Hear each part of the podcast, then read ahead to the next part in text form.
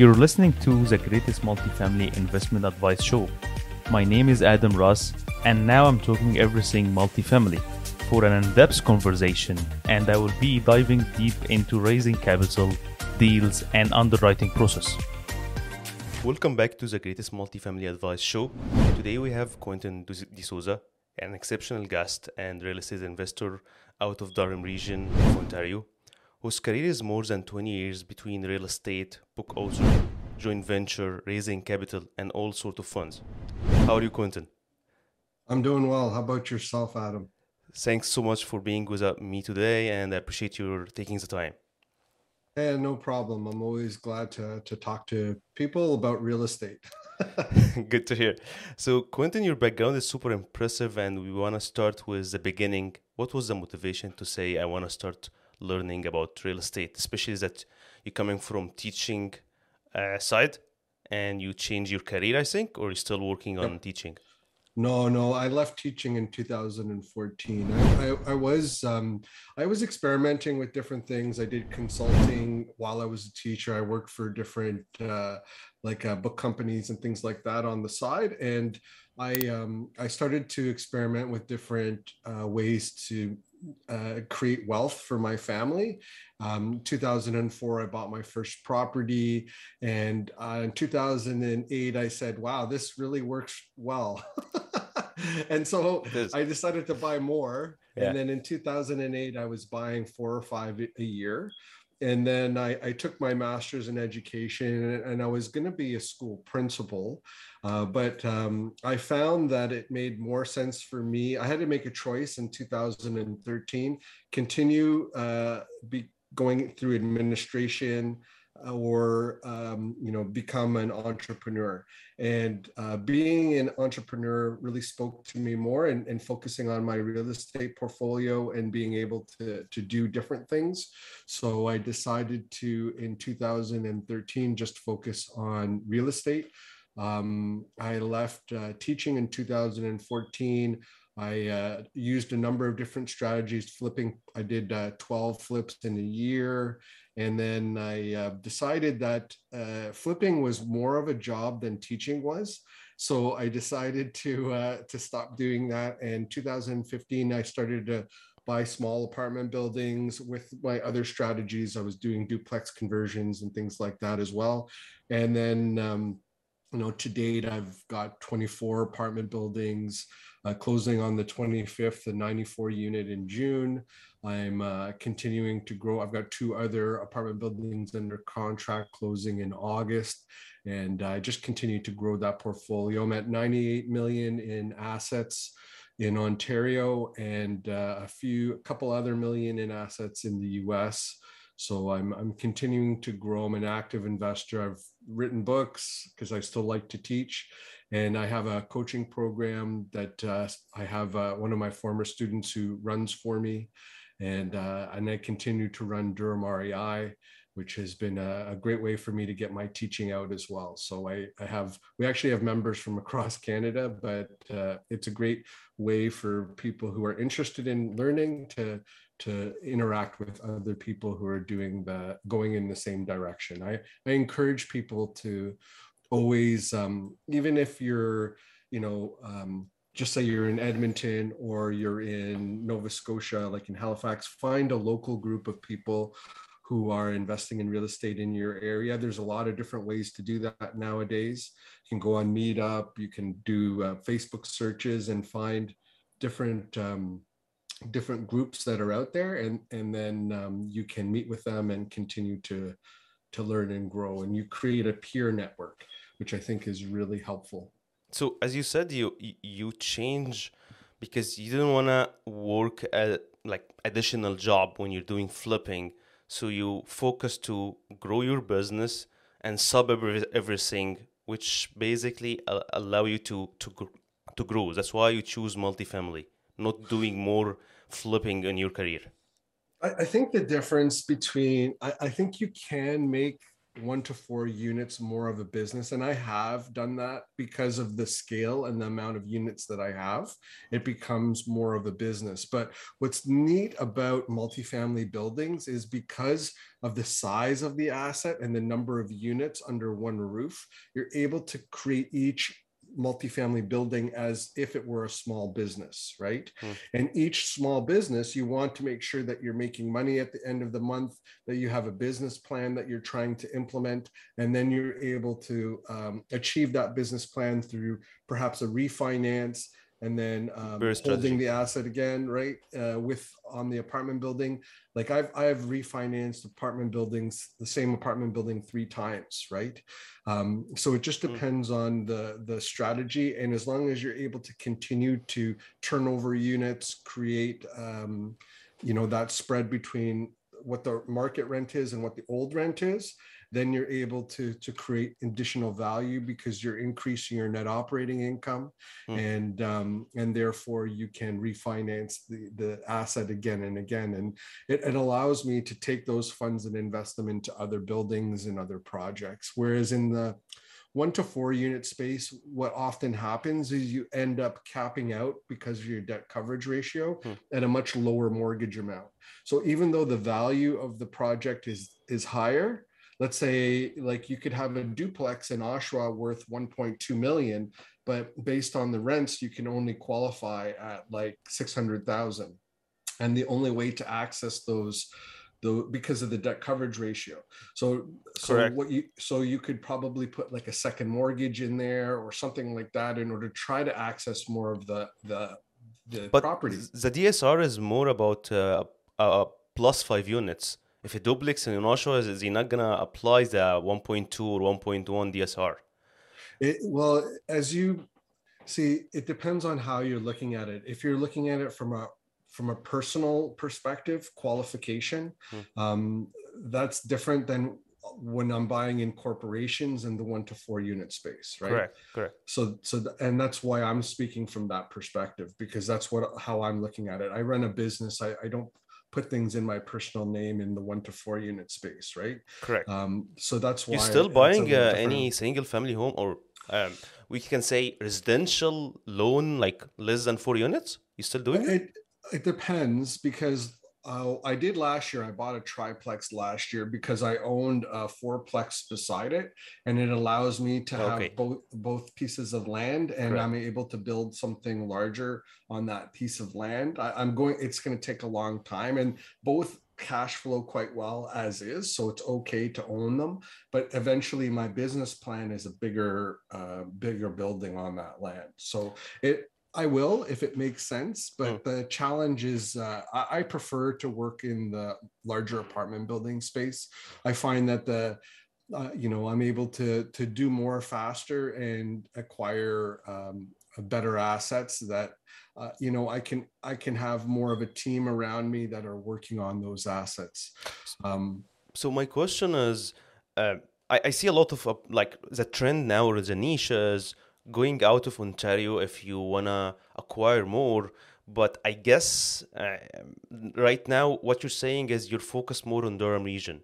You're buying more about no no. So no. our our properties are actually from Pickering out to Ottawa along the 401 corridor. So I'm not buying in the Durham region per se. I'm buying in Kingston and Belleville and you know different areas along the 401 corridor where the cap rates make sense. I'm still buying at like a you know three and a half to a five cap rate depending on what I can do as long as I see that there's enough spread in the rents to be able to uh, to carry out a business plan that I'm interested in the property. I'm not buying at a three cap rate where there's very 2.5 here in Toronto 2.5 where I, where the actual spread on the new rents versus the old rent is like a thousand dollars like like across the whole building. It's going to be negative cash flow basically.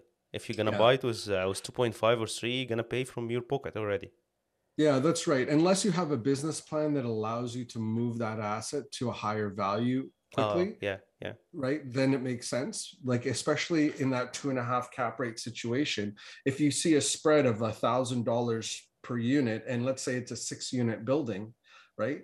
Um, that's six thousand dollars. That spread of six thousand dollars multiplied by twelve, right? So, and then divided by the cap rate. So let's say that's, I mean, that's a significant times 12. And let's say that, what do you want to use the cap rate at? Uh, 0.03 cap rate.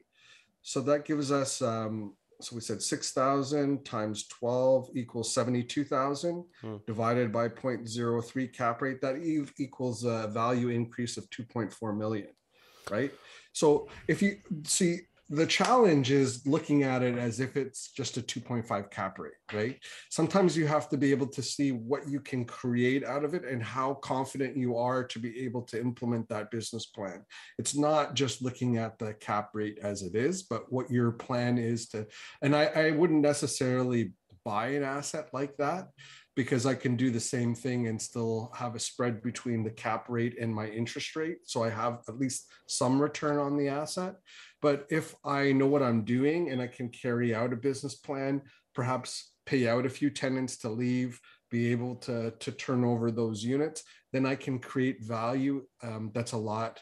Um, most people won't be able to do that because they don't have the confidence or the um, the ability to do it. Whereas I've been doing this for 20 know, years? uh, years. 20 years, correct? Almost well, 20 like years. 2014 or Oh. 2004. Sorry. So that's um, I don't know. That's a long time. 18, years. Yeah, 18 yeah. years. Okay. Yeah. So I have the I have the ability to be able to I have the confidence, and I've gone through many cycles with property. So I've gone through full cycle on a number of projects and and implemented. Right. I I just did in March a 12 unit building that we bought three years ago. We bought it for 1.75. We got it refinanced in March at 2.65 million or 2.63 million with a mortgage of 1.83.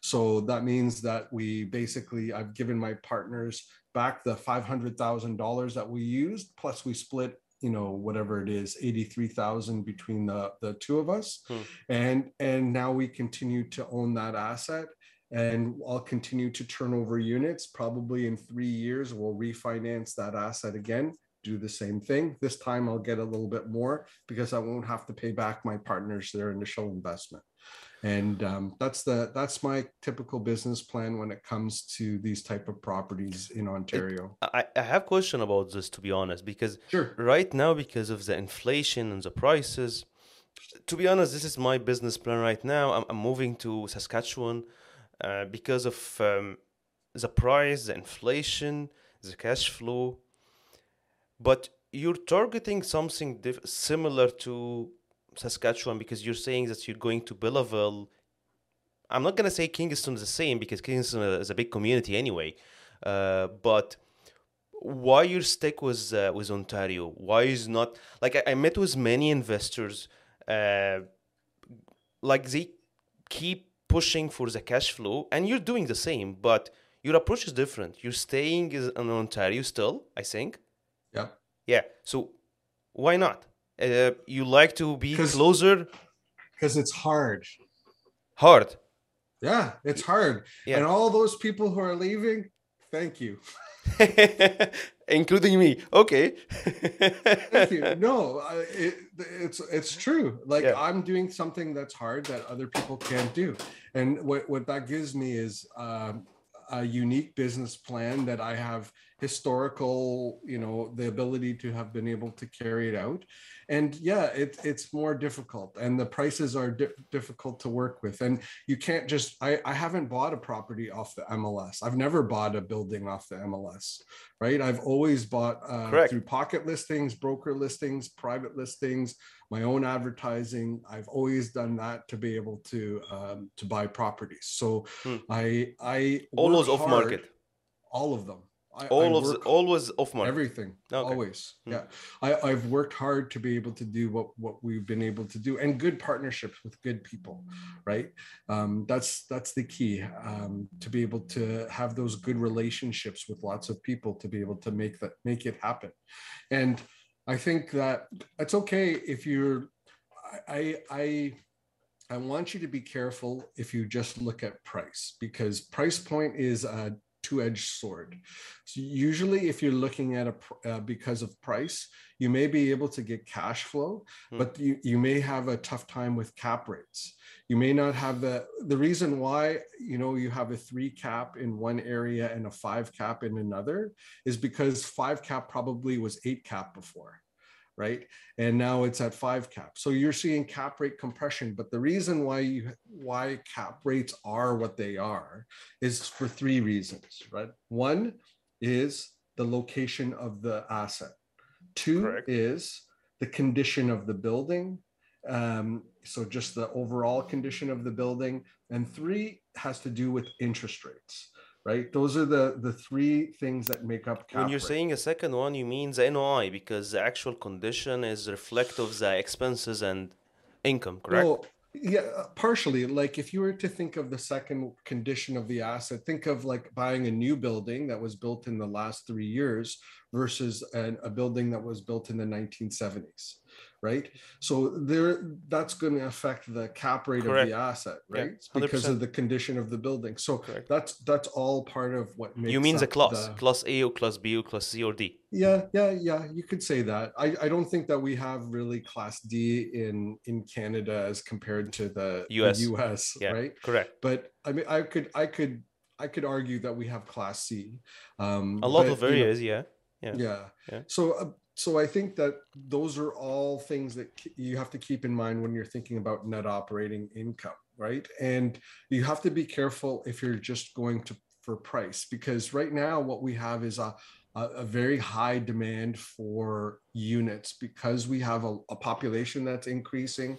We have governments that cannot communicate with each other. Like we have federal and provincial governments who want more housing, who want to invest in housing, and we have municipal governments that don't want any building in their backyard. They don't want to, you know, the NIMBYism, the, the people who are like bananas who who control like they, they build anything nowhere and nothing anywhere people right Yeah, And- suddenly a, a bomb in in in in in in, uh, in Canada starting from 2017 because of the immigrations.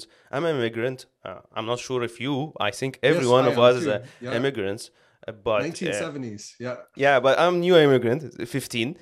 But uh, yeah, uh, I think all of this because, uh, as you said, uh, no coordination between uh, the governments, federal and provisionals, and all of the middle classes paying for for the inflation and the huge increase of the prices. Basically, in the last 10 years, the prices is doubled. Yeah and and the thing is is that everybody is blaming other people and other things right? So like if you try to tell people you try to tell some economists that it's like it's not supply and demand that it's it has something to do with something else okay that's fine. I understand that that's all part of it. Yes we have an issue with the amount of uh, um, the, the money supply that's increased in the last two years. But if you increase supply no, normally what happens is that prices come down look at look at what's happened in march versus january and february of this year in lots of areas around ontario when you're looking at the residential market Hmm. you're seeing a, a lot more listings come on and you're seeing prices come down Yeah, i've seen prices the average come going down down a little bit right now. yeah. Peterborough, Peterborough, Kingston, Northumberland, Niagara. Uh, like, so that's a whole bunch of different areas. Durham region is also the same thing. So it has to do with supply and demand, and it has other factors too. We have interest rates going up. Those are all part and parcel. But I'm telling you that people discount supply more than they should, right? That that they're and if we we do need to have a consistent supply of new housing that's coming online. Also, I think that Matching immigration just- at least, because almost all of the immigration. coming to Ontario, especially GTA. Yeah, and they will rent first. For the first few years, they will rent. right? That's 100%. what usually happens. When we when we came Not anymore. 70s Always they're gonna rent. No one can afford now more than a condo. yeah, yeah. When we came in the 70s, we lived in a basement, right? Like that's Correct. that's what happened for the first six months, and then we moved to an apartment, and we rented that apartment for like probably three or four years before we actually bought something. Hundred percent. and that's the typical you know progress of of uh, immigrants in canada it takes time Hundred percent. but you know that that's that's usually what happens and so we've we you know we're not building enough to be able to house just the people that are coming let alone the people who want to move up and and down and around in in their uh, 100%. in, that are here so what happens is that the assets that are already there is becoming more valuable i'll tell you one thing that you know the difference between ontario and saskatchewan and i'm still building or i'm still buying under construction cost. Okay. right?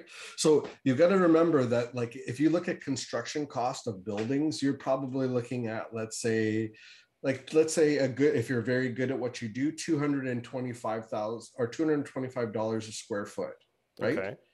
right? I, i'm still buying buildings under my construction cost. I am Hmm. right so other people may not be doing that but i am okay and, and so for me uh, that's a benefit right you can't even build for what i'm buying for Hmm. even though i may have like I, I may not have like a like my last building may not be a four cap it's a three and a half cap but there's enough spread in the rents so that i can be able to um, be able to turn over two or three units and then i will be at a, a much higher cap rate or um, i will be better off and have more cash So- flow from that asset So the strategy is you got the building, and then within 18 to two years, 18 months to two years, you're gonna have a refinance by adding value or better strategy, so you can.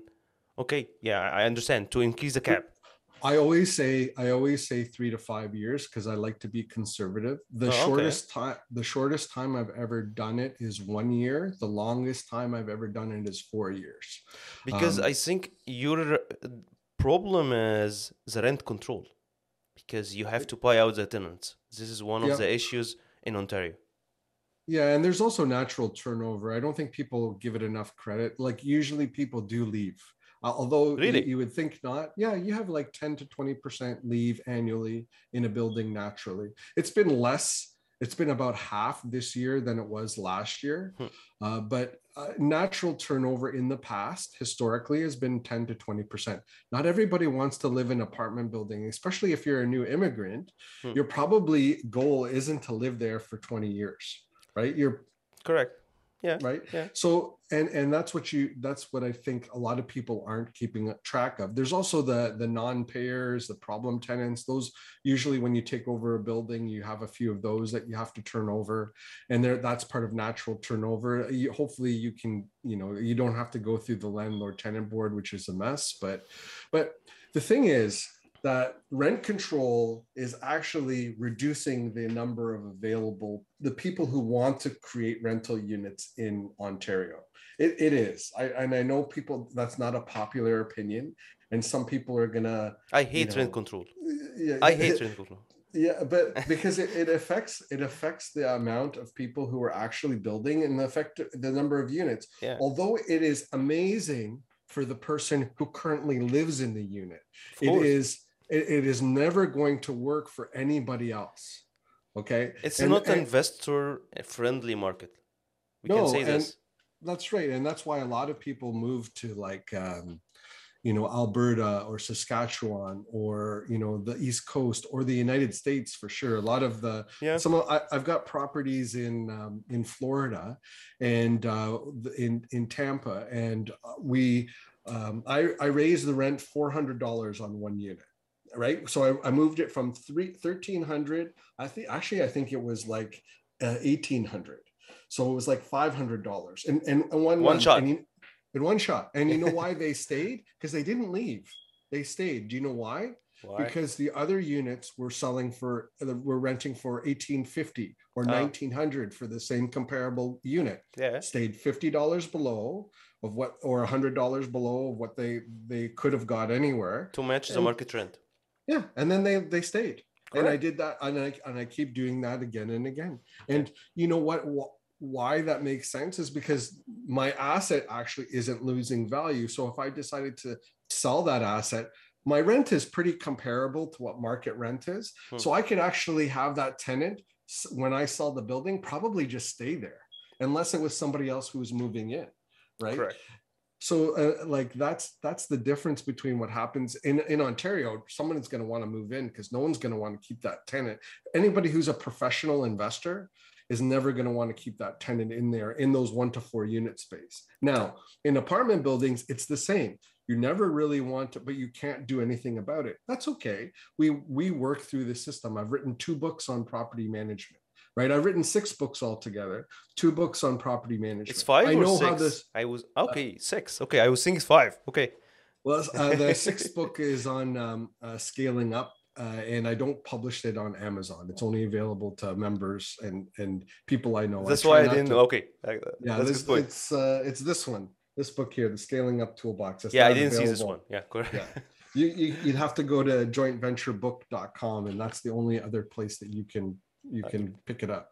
But it's it's it's really the rest of them you could all get on Amazon, and and and that's fine. Yeah. And um, I think that like you know there are lots of ways to do it, and I've I've learned a lot you know over the years and i continue to learn i i, I don't pretend to to know everything uh, but i know enough that my strategy works and it's not exciting but it, it's it's efficient and i've been able to do it again and again and i will continue to do it right and i create you know um, you know a great asset and i continue to to ensure that you know what i'm doing makes it a place where people want to live. Nobody is ever going to be 100% happy, but you know what? I always try to to do the best we can to make sure that it's safe, healthy environment that Hmm. where where people live.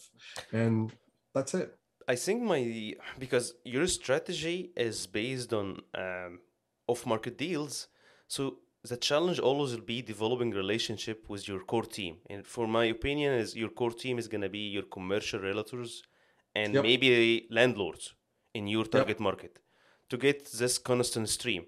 So anyone wanna start this, he's gonna ask first how you started this relationship and what was your strategy.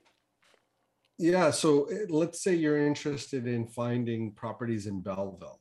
Yeah. Go find the realtors who have have done the last few uh, multifamily transactions in Belleville, and contact them, and go out for lunch and buy them lunch because nobody buys them lunch. They always have to buy lunch. 100%. So go buy them lunch. gift right? cards. Yeah, get, get your cards, create a relationship, let them know who you are, tell them all the transactions that you've already done. Like I've done, you know, I've done 23 purchases.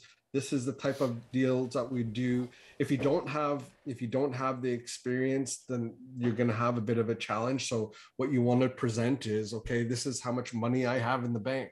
You could even show them your account statement. You know, you don't have to give it to them, but show them, look, I have this money in the bank. I'm ready to go to, to get this done. I'm not going to waste your time because that's what they're afraid of, right? Because they, they, there is not as many transactions that happen in the commercial space as in the residential space. They're bigger when they are, they, they can be bigger. And so there are more, um, they're more likely to work with people they have a relationship on like usually when it gets the when it gets on the mls it's because it's been picked over by other people right Correct. like other, other people have picked over them this is what kind of came through i think i re- recently saw like a 12 unit in peterborough that just got put on the mls for like 4.5 million right Uh, i'm like oh my god Like, How much of the unit is? 300, 300 400? yeah 375 per unit right In Peterborough. Right? so like Okay. I, I don't know How are you going to make money on this?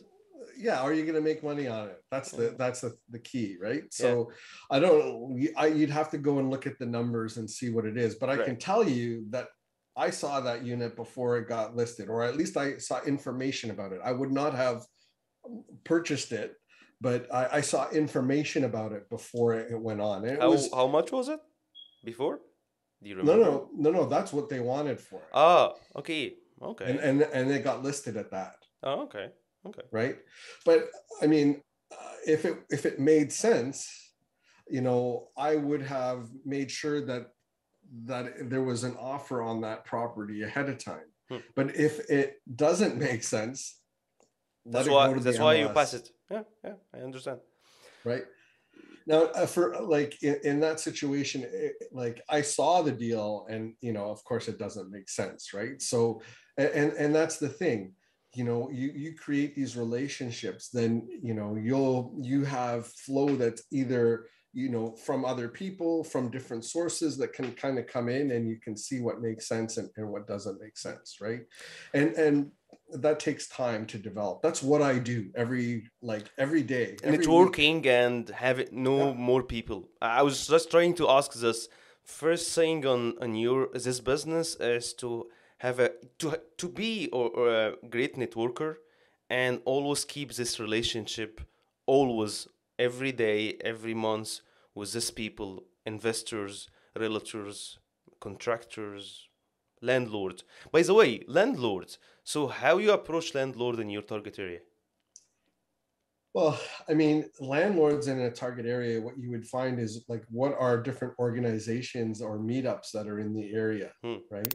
So you could find different, like sometimes you'll have landlord associations, sometimes you'll have um, uh, meetup groups, things like that. Hmm. And then you go and attend those events and you find out who are the people that own buildings in that group Hmm, hmm. and you start talking to them. You know, what's funny is that you'll talk to them and then they will probably know somebody else who's selling or they might want to sell in the future and you're creating a relationship with them Hmm. so that potentially they may sell to you in the future. So you like it takes time. Sometimes it takes years before somebody will sell to you. 100% 100% right? and a good broker that's what they've been doing for years anyways right?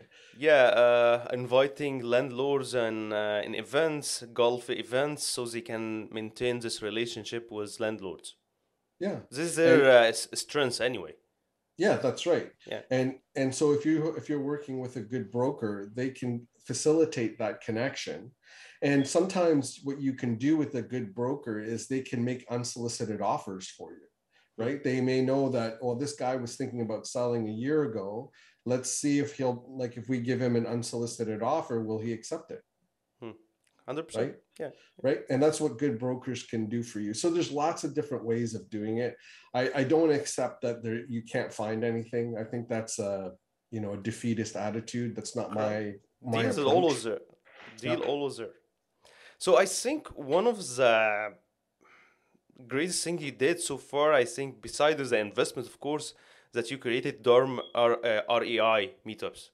Uh, How how beneficial this was for your business? I think you know what. If I were to do things differently, it, I would have probably focused more on the podcast and uh, video channels versus doing the the group itself. I enjoy I enjoy doing the group because I feel like I'm teaching more, Hmm. but I don't know if my like the the size and scope of what I'm doing benefit is as much as it's benefiting the people who are attending the meetup group. Hmm, hmm. I, I feel like I'm I'm I'm the expert in the room and I'm sharing a lot of knowledge. I I really haven't found as many partners from that group as I have from attending other types of events, Hmm. right? Like going to entrepreneur groups, going to golf clubs, going to you know other places where I've met people. I, I think that that's that's been more beneficial than I think that group itself. I think I benefit a lot of people, which is which is nice. And and I was you got to remember I was a teacher for a long time, right? For like 20 years. So I still enjoy uh, teaching, Hmm. and so that allows me to to teach. And I, I I'm presenting when I'm in front of the room. I'm presenting again, right? And so that's um, that makes me feel good, and and also I feel like I'm I'm helping people. So it's it's a, a nice thing. But from um like helping business perspective, if I were to go back, I would probably spend more time building uh like a, a channel. I, I I started to do like the podcast, like I have my own podcast too, um, uh, get real wealthy, and um, so that's that's okay. But if I spent as much time as I have on Durham REI as I I did on if I do on the podcast and video stuff, Hmm. I think that that would have been a better way to to get More to get audience. connected out. Yeah. Because y- wider y- your main, main focus is two things raising capital, networking. Yeah. Yeah. So, what is your favorite meetup so far in the year? So, uh, I, I heard you on one of the interviews saying that uh, I was in a meeting uh, when I was uh, the I, I felt that I was the smallest. Uh, you have a, Oh. a huge portfolio. I uh, like so far you did I think. By the way, how many how many units under management so far? Uh, by the end of June, it'll be 500 units, Wow. but uh, and that will be at about 100 and um, 115 million in assets under management. Um, so yes, uh, so I'm part of the entrepreneur organization, and we do we have what's called a forum meeting, and there's a group of us that meet from across Canada, Yeah. and um, they have businesses that are bigger than me, um, uh, like like double, triple, like way way bigger than I am, and so I feel like I'm learning a lot from them because I'm not the biggest fish in the in in the room, right? I'm not the biggest portfolio. So I feel like I'm learning a lot and that helps me tremendously. And that's what what I like that's where I learn best because I'm always asking questions. Um, I'm in an, an EO forum group that's kind of local and you know their businesses are all like 10 million or more annual income, right? They're much bigger, like they they just do more stuff in different types of businesses. So I'm mm-hmm. always learning from them. So I, I try to put myself in situations where I'm not the biggest. When I am in Durham REI or I'm presenting to like meetup groups or I'm presenting to like different meetup groups across Canada, usually I'm the biggest person in the room. Not always, but usually I, I'm at least in the top 1% of the room and that's not how i that's not how you learn you put yourself in situations where you know you are um, the smallest right and you learn from the people to give yourself you. some sort of a goal for the next step. Yeah, I'm here now. This is my next. Uh, in the next five years, I, will be on this uh, level. Correct? Yeah that's right but you also learn different things that you haven't necessarily heard of before right? So like uh, one of the things that i'm working on now which i didn't hear of before and i wouldn't have is a, a master insurance policy. So, you know, um, usually you'll hear of people who have a policy for each building, right? So, some of the bigger players in Canada, they will have a master policy and they'll have different corporations, but they'll all be part of this master policy so that the insurance company can diversify their their risk because they know that one building may burn down, but the whole portfolio, Portfolio, isn't going to isn't going to burn down at the same time. So it reduces the risk, and it could uh, could potentially allow you to reduce the cost of your insurance and diversify. Like you could have a three million dollar liability across the master portfolio, and then have specific liability associated with each property. So it's a very uh, interesting approach. I would never have learned that if I was in a room with people just like me because they don't know any different, right? Correct. Yeah. so this sense. is and yeah it does and i do that and i learn things like that all the time and that's how i grow and learn and and, and i share that with people. Like i like this is a podcast and i'm sharing with you so other people can learn that. And i share it you know at durham rei when i do my presentations and things like that. Um, but there are some things i cannot share right? And uh, and Correct. you know some of those business practices i'm i'm i very much you know i put books together and i share that. But there are some things that you know i do that that work for me that keep my business going and I, and I keep those to myself. But 90 you know 95% of the stuff i share with uh, with other people right So my other question I always love to ask people is mentor and mentorship. I think you're you're already a coach for you're you're doing coaching for people, but who was your coach? yeah so i've had different coaches over the years so dan sullivan would be uh, Mm. uh, from strategic coach would be a great example of a coach I, i've had um, uh, a gentleman out on the west coast who does uh, pro coach. Hmm. and uh, his name is uh, andrew. And uh, he, wa he was great for and again a business coach for for mindset peach, uh, pieces and things like that Um, so I've learned a lot from them. And then also peer groups like the e Entrepreneur Organization. I found that I've learned from other peers, but not necessarily from a, a coaching perspective. Mm. So um, those have all been very helpful for me. And yes, I do coach, but I have, so I sit on the top and then I have a coach that works for me and he coaches the people that come in and then I will answer any questions that the they have uh, through like a WhatsApp channel and also I will meet with them once a month and then once a quarter we'll do a mastermind together. So you're still so, doing it? Uh, only differently because my time isn't worth it like I I do like a, I do a lot more um, I, I grow a lot more doing the real estate portfolio and buying apartment buildings, but I still want to help people. Mm-hmm. And people continued to ask me for coaching. So the only way I could do that is hire somebody who is a partner with me who handles a lot of the Younger like 80%. Yeah, and gets things started. And then when they have big questions that he can't answer or they want to talk to me, then they can do that as well. So it gives them both, right? They get hands on and, you know, and so it, that that's been kind of neat as well. I always try to keep helping people because I, you know, I started like everybody else, and you know, it's it's a way for for me to kind of give back and and help people. Like we, I didn't start with any properties, right? Like I didn't start with anything. You know, but it just took time and and you know, took experience and time uh, and doing different deals to be able to get to the point where I'm at now. 100%. Okay, so the next point I think is always in any investor mind is raising capital. So you you go more leaning to the approach of fund, so you have the money and the commitment before finding the deal, or you find the deal first and then within the underwriting process you start to raise the money. What is your approach for this? I, I only work with accredited investors, so that's mm. a key difference. And I, I always get the property first and have a phone call. I have a list of people that I've talked to that are accredited investors, and I'll present them the deal once I have the deal under contract.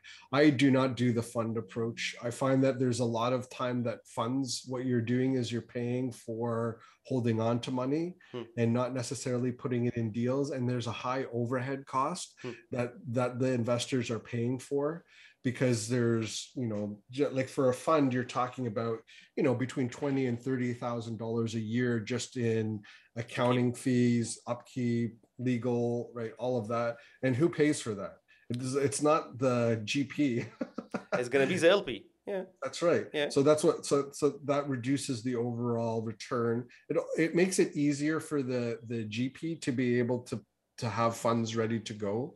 But i found that you know i take on projects that i can close myself anyways. So even if i don't raise the funds i'll close on the project myself. So i've got right now i'm raising funds for two projects. And if i cannot uh, close on them with partners i'll close on them myself. I have the funds ready to go. So i'm not really too concerned about it. Um, so, um, and I've also been doing this for a long time, so I know that my track record will will help me. So, did you uh, before when you start had any situation when you didn't able to meet the fund requirement because, like during the underwriting process, you had three, four investor back out, so you didn't able to close the deal? No, because I typically have a letter of intent that I sign with the partners just once they come on. I've had a case where I've had one partner that's backed out, but usually, you know, I can cover the funds because mm. that's what I've been able that that's I know that I can kind of cover the funds to get it done. Mm. But um, what often will happen is I'll say to the other people, because I often will uh, talk to a bunch of accredited investors whoever kind of contacts me first, I'll give them the opportunity. And there are other people who will contact me, and I'll have to say, I'm sorry, but like I've already, I've already have enough people that have committed to this project. And I, I might go back to them and say, well, this person has a change in their life situation. Let's, um, are you interested in in participating in this uh, deal now. And some people will be ready and some people won't be ready and that's okay. I'm i'm not too concerned about it but i haven't had that situation. And i i need to you got to remember in this business your word is your bond. I would still close on that property no matter what. I would do whatever it took to get the funds to close the, on the property.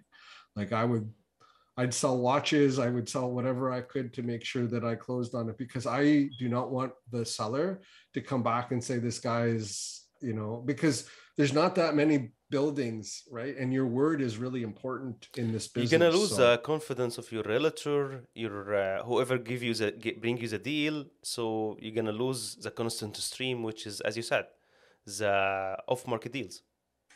Yeah it's important to to to have that reliability and confidence but also um you know the, the your investors and the people that you are working with around you all want to know that you're going to be able to do what you say you're going to do right 100%. and so that's that's key key for me So you And- and mentioned there- something about uh, accredited investor, which is uh, like famous on US, like the accredited investor with an actual limit. So uh, when you can you for the audiences, can you just uh, elaborate on this Uh, again for GPLP for the audiences? Uh, uh, we mean uh, general partner, limited partner terms. But here in Canada, it's I think it's different than US. The term of credit and investors. It no, it's the same. So there, but there are different, more flexibility in the U.S. than there is in Canada. Yes, and yes. the challenge is that we only have, we don't have like in the U.S. You have um, this the Securities and Exchange Commission that manage the whole of the U.S. We don't don't really have that in Canada. We have provincial agencies that handle it. Right. So in each province, we have the Ontario Securities Commission, we have the Saskatchewan Securities Commission, and they so they're they're they're different. Okay, um, so you need to know the securities law of the province that you're working with, and if you're working with investors in other provinces, you need to know the securities law Hmm. that uh, that occurs with them. I am not a securities lawyer, So who's the yours? best thing so so so the best thing you to do is to to contact a Yeah. securities lawyer in the province that you're working with so if you're working in saskatchewan you've got to find a securities lawyer who works in saskatchewan so in in ontario the uh, um, I think the rules in, in US is 200k uh, for uh, actual income and or uh, to have an actual uh, re- um, equity more than one million dollar. so it's the same so it's 200k uh, per for one person Correct. or 300k with a um, Combined household. com- com- combined household 1 million of liquid net worth Yeah. so liquid net worth means like stocks or cash things like that or a 5 million dollar net worth that could include your um, your real estate Yeah, right yeah. so that so it's a, a, a little different there's also some more flexibility when it comes to the us because they have um, section you know c and d and you know there's lots of different Correct. approaches Yeah. whereas we we really don't have that in ontario although there's becoming more flexibility because of um you know they're they're doing more crowdfunding and they're doing crowdfunding projects so that's changing the dynamic a little bit but it's still very complicated and it and it doesn't really work well for an individual investor. It may be great for a big company that can buy a whole building and then put it on to these you know fractional crowdfunding platforms but it doesn't really work to be able to raise funds for a project. It's not non-functional in in canada from where i stand. It's just there's too much risk and you don't have enough time to be able to actually close. If a project closes in 60 days and you know by the time you get it onto the, the platform it's probably like too late. You're, you're probably gone firm on the project anyways. Correct. so you know there's just not enough time. So it doesn't it doesn't work. Hmm. And the problem is is that the the communication between one level the government and what it actually happens reality is very different. And so um, it i don't think right now that it's going to functions well. So but an accredited investor is um, because they're accredited there are um, they it's it's it is thought that they they are able to make these decisions on um, on asset purchases at a highly sophisticated level that they, they don't require the same sort of management as somebody who would be considered unsophisticated hmm. right and so that's why i i tend to work with accredited investors because of that it just makes it a lot easier i and, think it's, um, a, it's a rule like in in gplp you have to uh, work with credit investor and there's certain rules that you cannot like how to present the deal and so on. It's similar to US, I think. The same security rules, I think. Yeah, I mean, I'm not a securities lawyer, so you're going to have to talk to a securities lawyer to be able to figure that out. I don't want to put that out on a, a podcast 100%. personally, 100%. but uh, but like talk to the the, the uh, a lawyer to help you to understand yeah, that. I, but you should. I've been using gonna... Miller Thomson. Uh, okay. Yeah. So who's yours, by the way?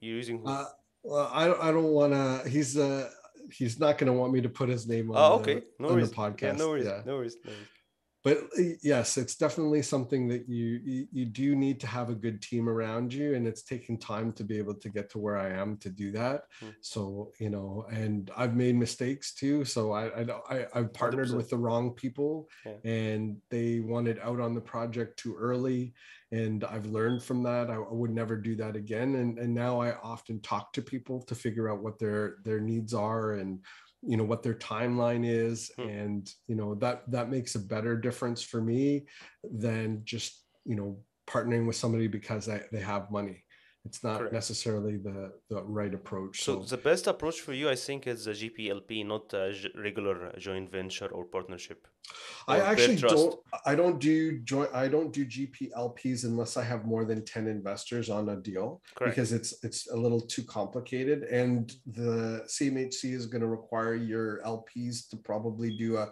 personal guarantee anyways. Hmm.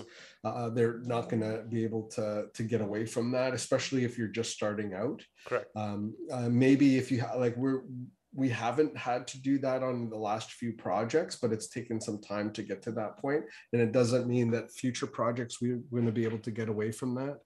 Um, but um, so that's so that would be the benefit of GPLP, which kind of takes away from that process. Um, if you're going to have to give it, it sounds great, and I know that there's some people that promote that, but it doesn't always work out from a financing per- perspective. Sometimes what legal wants and accounting wants isn't what's going to happen in financing. So you need to figure out if that's going to affect your financing because the lending side, yeah. Yeah. So what's the what's the point of having a GPLP if the LPs are going to have to have a personal guarantee anyways? Correct right? So you usually go with bare trust and corporation, or no? We do like a, cor- a corporation, either with a shareholder agreement or a joint venture agreement mm. in the back end. I think that that works well for us. And each building has its own separate corporation, so it has its own sub- separate share structure. So you have a property management and real estate company and. Uh, and holding company and whoever wanna uh, buy with you is gonna take a share from the holding company correct uh, of the building itself. Oh, so okay. The, the real the estate company. yeah, the the uh, the corporation for the build of the building is separate. It, it is only thing that holds that that uh, building um, is that one corporation. That's okay. it. Okay. Okay. So it makes it easy and clean for books, bookkeeping, cheaper. liability, all of that sort of stuff. Yeah, and it's cheaper than a GPLP uh, structure, especially for. Well, I mean, you still have annual corporate uh, documents and minutes and things like that that you have to do, but it's still less expensive than managing a GPLP structure, and it's less cum- cumbersome. Because you don't need a security lawyer; you can go go as a regular real estate uh, lawyer, lawyer. I think. Yeah. Yep. Yeah. I think the next question for the audience will be: What is uh, your advice uh, for the audience about uh, what they have to do to start their capital raising?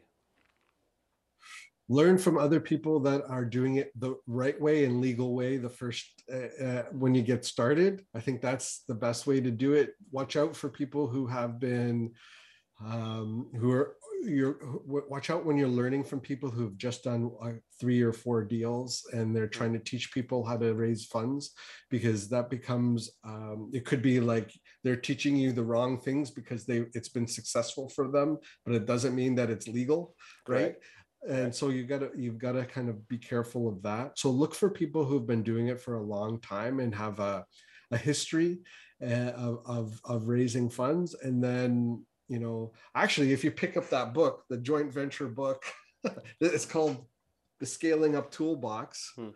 That that'll give you some advice when it comes to to raising capital too. So Thanks. I, I don't. I don't know. I don't think I. You might have to send you the link for the. Hundred percent. I think it's on yeah. your uh, website also.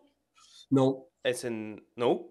Okay. no, can't get it anywhere except for Why? It, joint. It's a joint venture book because I only Ah, make okay. it available to members. Uh, there's Ah, something. Okay. There's a lot in there that I kind of kept it um, for members, but Yeah. since people are listening, you know, they can try to pick it up at It's gonna be helpful. jointventurebook.com and that'll be helpful for, Yeah. for them if they're looking for money raising advice and i talk a little bit about securities at the very beginning to for people to watch out and it goes through the entire money raising process for joint ventures so Because you opens us, uh, I think you one of, the- one of the most popular Canadian authors for real estate.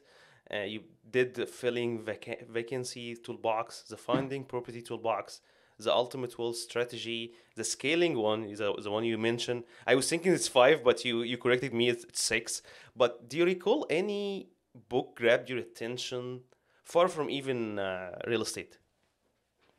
you mean like books that that um, grabbed your attention lately like uh, you're reading now like Oh, I, I read books all the time. Uh, my Audible too. I I was reading one uh, recently on due diligence.